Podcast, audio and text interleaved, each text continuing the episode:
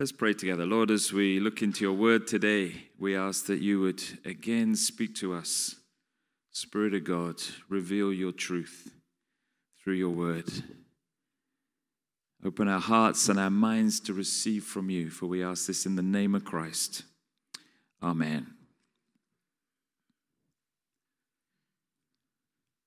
Let me ask you a question. How much would you pay for this rocking chair? Nice looking rocking chair, kind of plain brown rocking chair. How much do you think it's worth? What would you pay for it? Hmm? Depends what the wood is. Depends who owned it.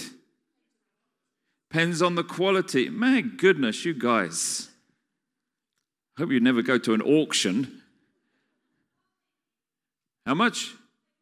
one pound fifty. What, one pound fifty or one hundred fifty, a thousand, a couple of thousand. Is it new? No, it's used. Depends how comfortable it is. How old is it? It's quite old, actually. Sorry? How good are the joints? In the wood or in us? In the wood. I think it's pretty sturdy. Sold at auction last year, ninety thousand dollars. Somebody's rear end, who was rather special, used to sit in it. Do you know who? John F. Kennedy. He had a bad back, apparently, and that was his rocking chair. ninety thousand dollars somebody paid for that. So one hundred fifty dollars would have been a snip. Apparently, you can buy this uh, breakfast. Doesn't look much like breakfast to me, but that is breakfast in a restaurant somewhere or the other. Do you know how much it costs? It's got caviar on the top, and it's got two antennae that picks up local radio stations. I don't know what that bit is, but do you know how much it costs? five hundred? Huh? five hundred fifty pounds for caviar. I don't know where you get your caviar, but I'd like to know.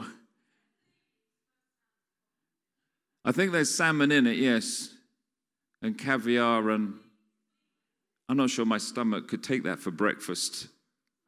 Apparently, it sells for a thousand pounds. So one bite, and it's gone. Thousand pounds. What about this? Now, there's a, there's a beautiful piece of jewelry. They're real, by the way. They're not fake. Real diamonds. Necklace. How much? one hundred fifty thousand dollars. Maybe more. How much do you think? three hundred thousand dollars. You can buy this for three point two million dollars. Do you want to see the owner? There's the owner. It is the best dog collar I've ever seen. three point two million pounds for this, whatever the name of the dog is. I'm not sure you'd want to take your dog for a walk, would you really? We're in that. Ridiculous, huh? Now, why, why though, why would people spend that kind of money? More money than sense. Exactly right. Status symbols, goodness knows. But let me ask you one more question. How much do you think you're worth? Priceless. You say that? We're going to look at that today in our reading from the book of Ephesians. How much are we really worth? Ephesians four sixteen says this: "From him the whole body, joined and held together by every supporting ligament, grows and builds itself up in love, as each part does its work." It's in a passage from Ephesians talking about the unity of the body and about what we do as the body of Christ and how we live as children of God And he says this, from him the whole body, joined and held together by every supporting ligament, grows and builds itself up in love, as each part does its work. First thing I want to say to you is this, from him. Our value is determined by God. Now, society will tell you otherwise. Society tells us that our value is determined by other things. Sometimes it's by having more money than brains. That your value is determined by the fact that you can spend three point two million on your pooch to make them look slightly nicer. Or your value is determined by the job that you do. How many people found it difficult to retire? Why? Because so often, particularly for men, your value is held up in, in what you do. And what you do is who you are. When somebody says, they don't come up and say, you know, what's your name? What do you do? Why? Because that's where we put value in people. And if you say, well, I go around and I clean toilets, or I am a C E O of a multi-billion dollar company, what goes on in your mind? You pigeonhole people. And you say, why? Because their value is determined by what you think they're like, by what they do. Particularly for men, also for women as well. These days, probably more so. But and it's it's almost like today it seems to be that if, if you're a homemaker, it's almost looked down upon as though you don't have the same worth as if you're out working. Because you're staying at home, bringing up a family. And what worth is that to people around us? But I want to say to you today that your value is not determined by those things. Some people determine value by status. We race around trying to do so many different things. Why? Because people will think that we're important, or we get a sense of pride about how essential we are in organizations. They can't do without me. When in truth, when somebody leaves, other people just fill the roles. Why? Because we say that we're priceless. We say that our value is in God. But in reality, how true is that? When we're really honest. How much do we crave the attention of others? Other people saying that, Choir, you did a great job today. What does that do to our value, our self-esteem? Or choir, oh, you were singing out of tune. That was terrible. Don't do that again. What happens to our self-esteem? It goes down. And we feel less. And we want to hide. And we say, I'm not staying for coffee afterwards because I don't want any of those comments. Our value. Where do we really find it? After one sermon I preached years ago, I was walking up the outside aisle there, going towards the back. One of the elders of the church said, I'll give you a C grade today for that. What does that do to me? That's where you tell where your real value is. Because if I went home and I still stuck in my head, shows you something. Is my value dependent on whether people like the message or don't like the message? You see, it's easy to say that I'm priceless. It's easy to say my value is in God. But think of the reality of your life. And when people say something good to you or something negative, then you know really, where is your value? The passage says, from him, our value must be determined by God. We're going to look at a couple of other scriptures. Matthew six, verse twenty-six, it says this, look at the birds of the air, Jesus said. They do not sow or reap or store away in barns, yet they, your heavenly Father feeds them. Are you not much more valuable than they? When you look at the beauty of creation, we were looking at that at Messy Church yesterday and saying thank you to God for his creation. The amazing diversity of creation, and God says, you know what? You're even more special than everything I've made. You're more special than them to me. Where is your value?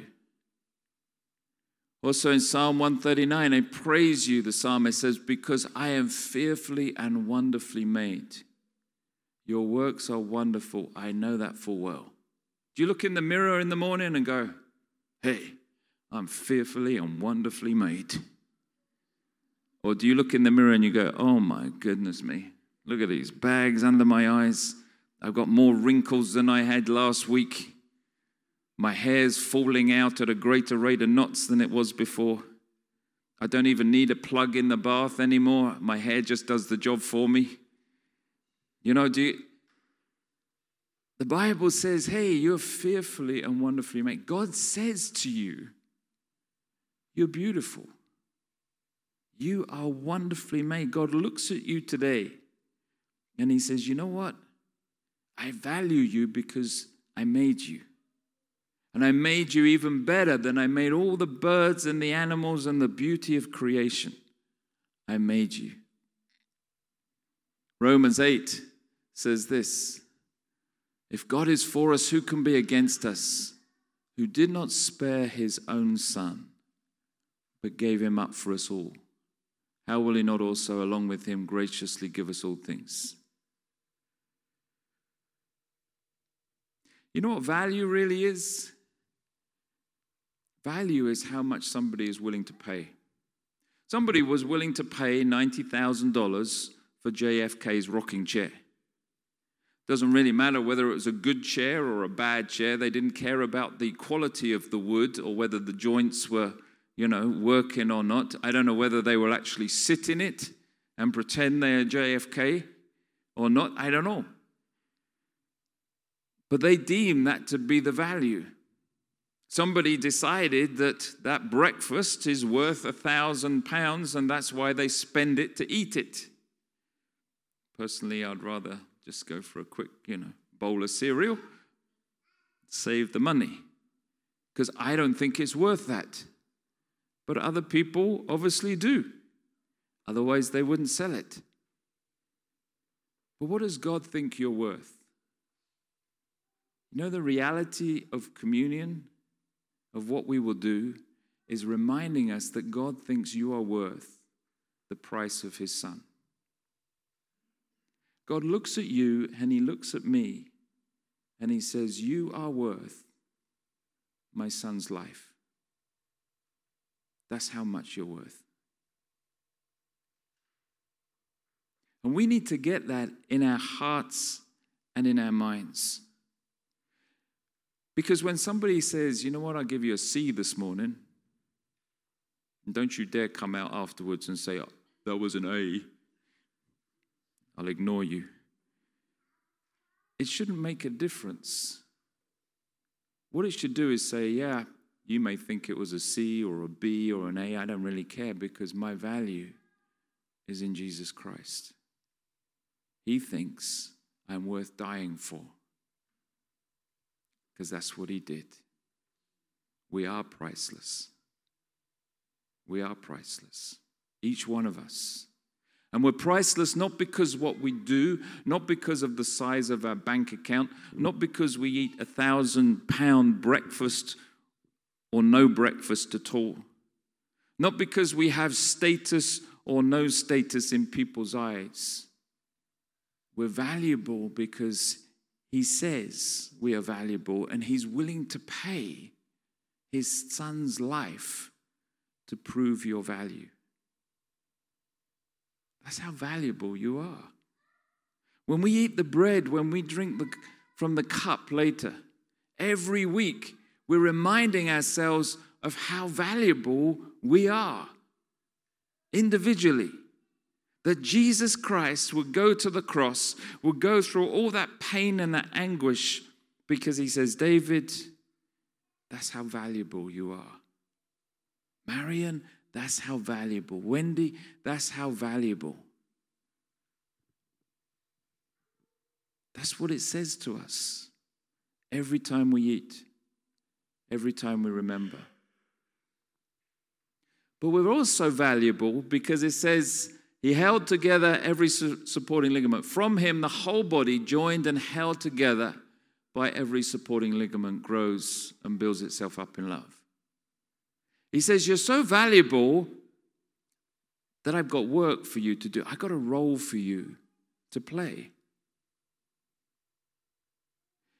You remember in the school playground, I used to hate those moments where you all had to line up, two captains were picked, and you were standing there. How many of you loathed those times? Mm-hmm. Why? Because you're afraid you're going to be the last, one of the last two. There's always the same people that were picked first. Didn't you hate them? Horrible people. You know, same captains every time, and they picked all their friends, and you were left standing there, and the number was getting less and less and less. And then you got picked at the end. And then that was the greatest motivation to not even bother playing this stupid game that you didn't want to play in the first place. God says, you know what? I not only love you so much, I not only give you value because I die for you. That's how much I value you. But also, he says, I've given you gifts and abilities, and I've given you a role. Our role is to be a supporting ligament. Now, how many of you have aches and pains? Come on, put your hands up. You're in church. Be honest. How many of you wake up in the morning and you go, oh, more than that, two o'clock in the morning, you're like, oh, and you roll over. Shoulders giving me grief again. You know what happens when part of your body doesn't work properly, right? Just a small part. Shoulders a bit frozen. Can't do the things it should do. Can't bend it this way. I can't do I'm a little teapot anymore. That is gone out of my repertoire because I can't get the handle down because the shoulder won't come round. Right now it won't, right? That's as far as it goes.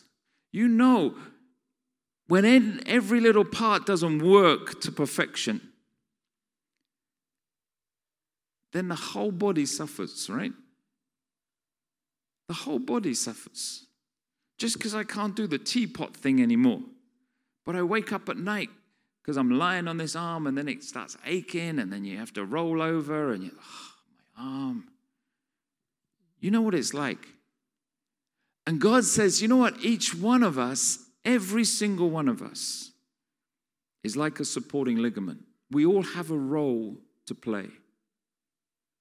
Now, notice what it doesn't say.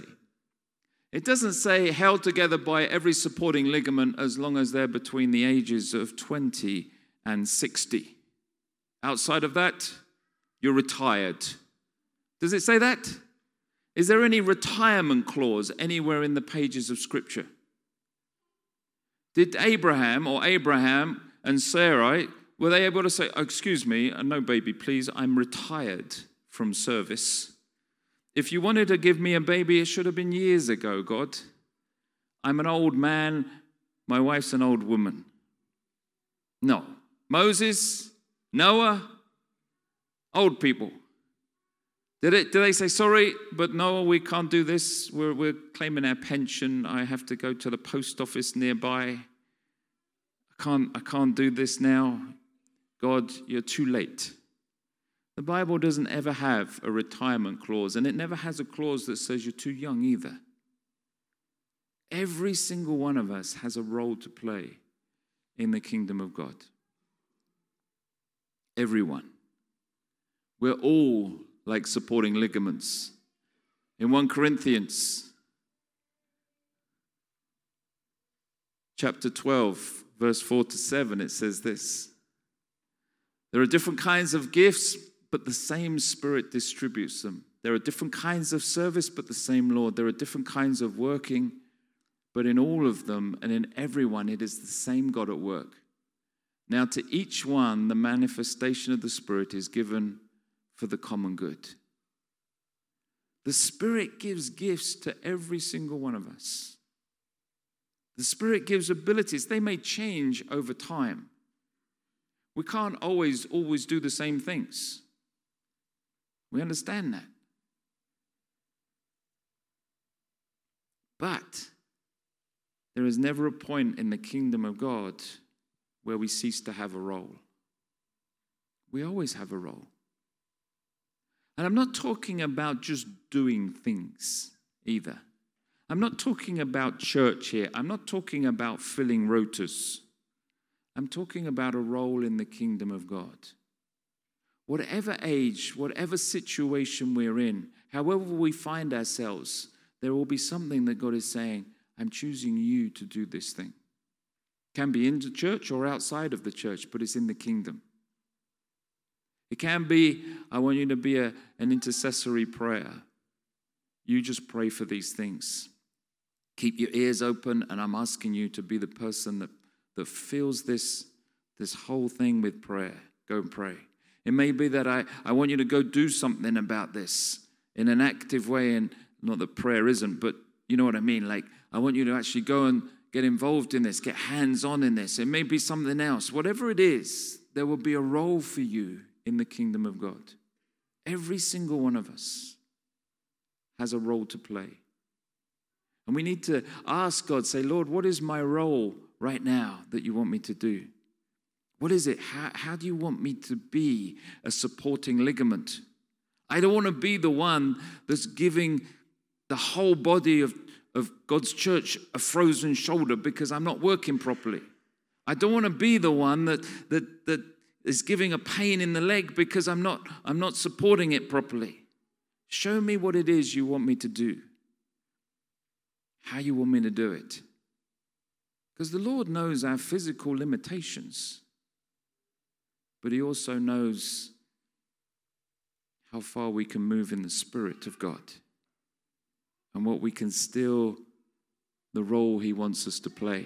He knows the gifts. They come from God. He gives them to us. And he flows through us. See, it says, from him the whole body joined and held together by every supporting ligament. That's us.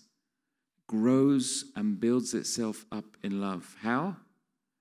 As each part does its work. Each one of us, we're valued because God says, I will die for you. That's how much I value you. We're valued because he gives us a role. And each one has a role to play. And we're valued because as we use the gifts that he's given us, we give God the glory. Gifts that God gives, abilities that he gives to his children, they're not for our benefit. Ultimately, they're to give God the glory. When you use a gift, when, when you allow the Spirit of God to flow through you in that gifting, that's really what you're doing. You're just being a channel of that gift, whatever it is. If you're praying into something because God gives you a gift of intercessory prayer, what are you doing? Well, you're connecting the Spirit of God with that situation. And you're allowing God to flow through you. If you're speaking the, the truth from God's word, what am I doing? Well, hopefully I'm allowing the Spirit of God to flow through me, through the gifting he's given me, to impart you guys and people here today. It's nothing to do with me. I'm just trying to open myself to be that channel so that the Spirit of God can flow through us. Sometimes we go so wrong where we elevate individuals because of their gifting. We should never do that. You know, today we it's not about the gifting of the choir. It's about the gifting of the Holy Spirit flowing through the choir into our hearts. And who gets the glory? The choir? No. God. God gets the glory. When God speaks into your heart, when God speaks into your life, through the gifts of others. Who gets the glory? God. In John fifteen eight, this is the vine and the branches. He says this, this is to my Father's glory that you bear much fruit, showing yourself to be my disciples. Who gets the glory when your gifts are used, when your abilities are used? The Father. Because it's him that, that, that grows those fruits within you. It's him that needs to have the glory, not us. How much are you worth? Well, God says you're worth dying for.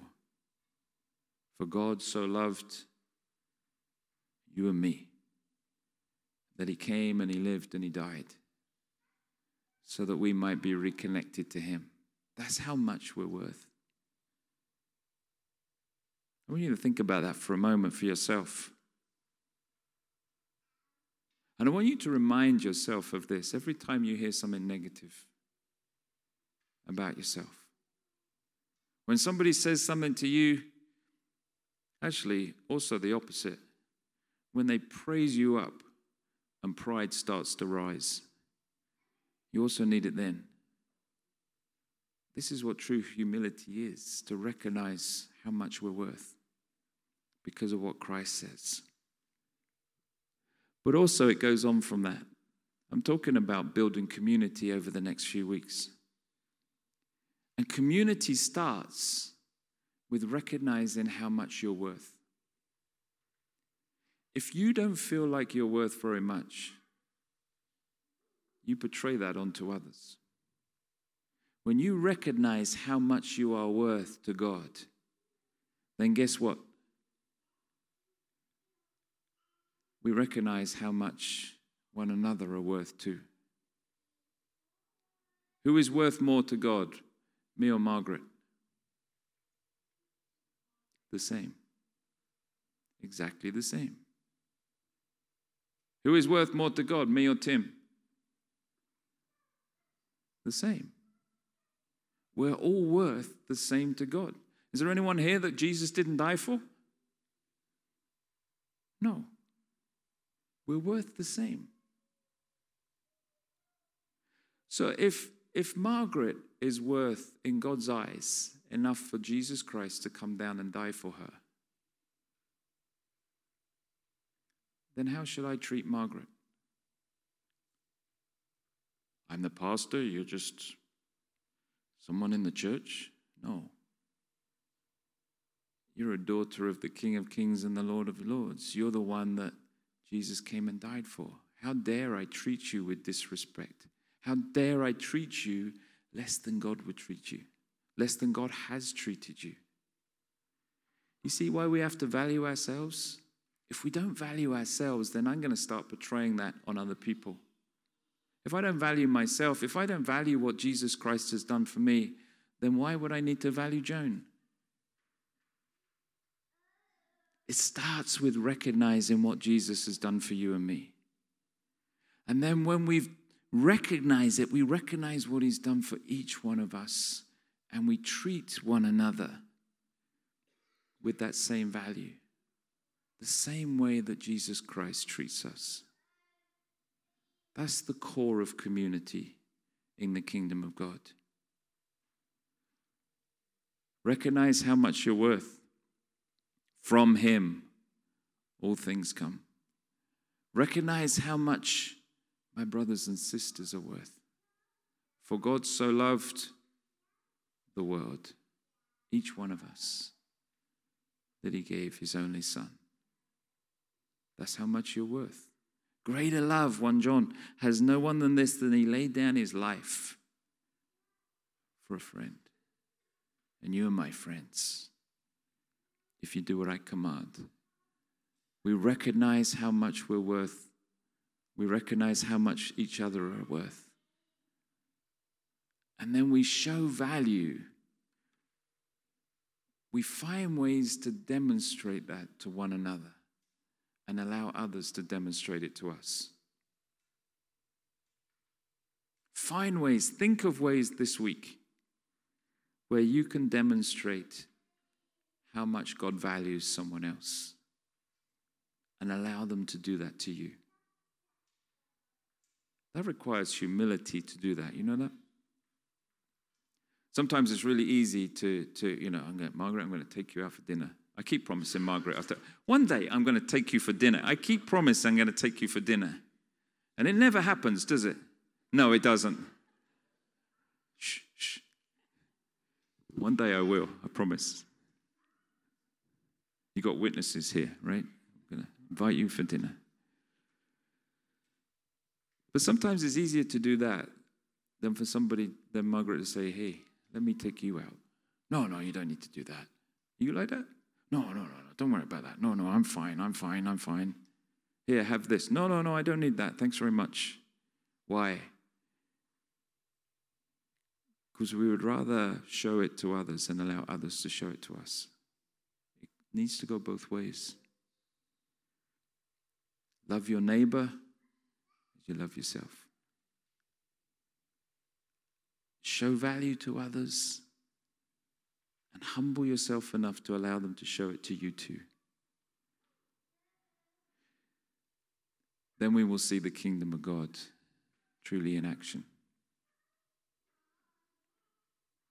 Mike's going to come and pray in a moment and lead us in intercession, but let's just be still for a moment. Can you just play something quietly, Phil, while we do that?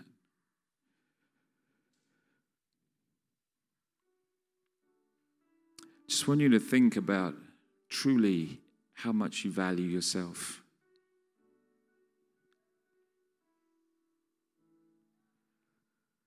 Might not be the most handsome guy or the beautiful woman that you want to be. May not have the status that you want or whatever. But I want you to recognize how much Jesus Christ, how much God loves you today. How much he values you. He says, my son, my daughter, I died for you. That's how much I value you. No amount of money could buy you. No, no earth, no, no stars, no nothing. The only thing I could do to show you how much you are valued is to die in your place.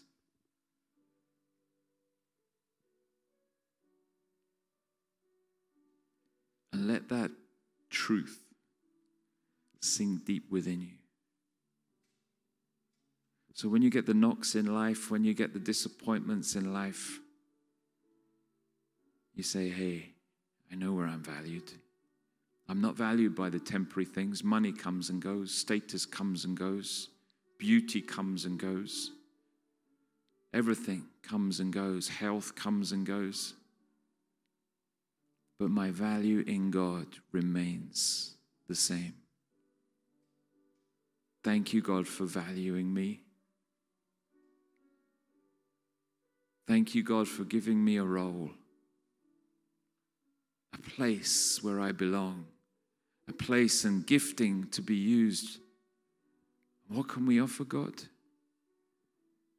We offer ourselves as living sacrifices, holy and acceptable to him. In other words, we say, God, just use me, flow through me as a channel. Flow through those gifts and abilities, that I may be a ligament that is working, so that the whole body can grow and be blessed by you. Lord, I thank you for each brother and sister in Christ here today. They are precious.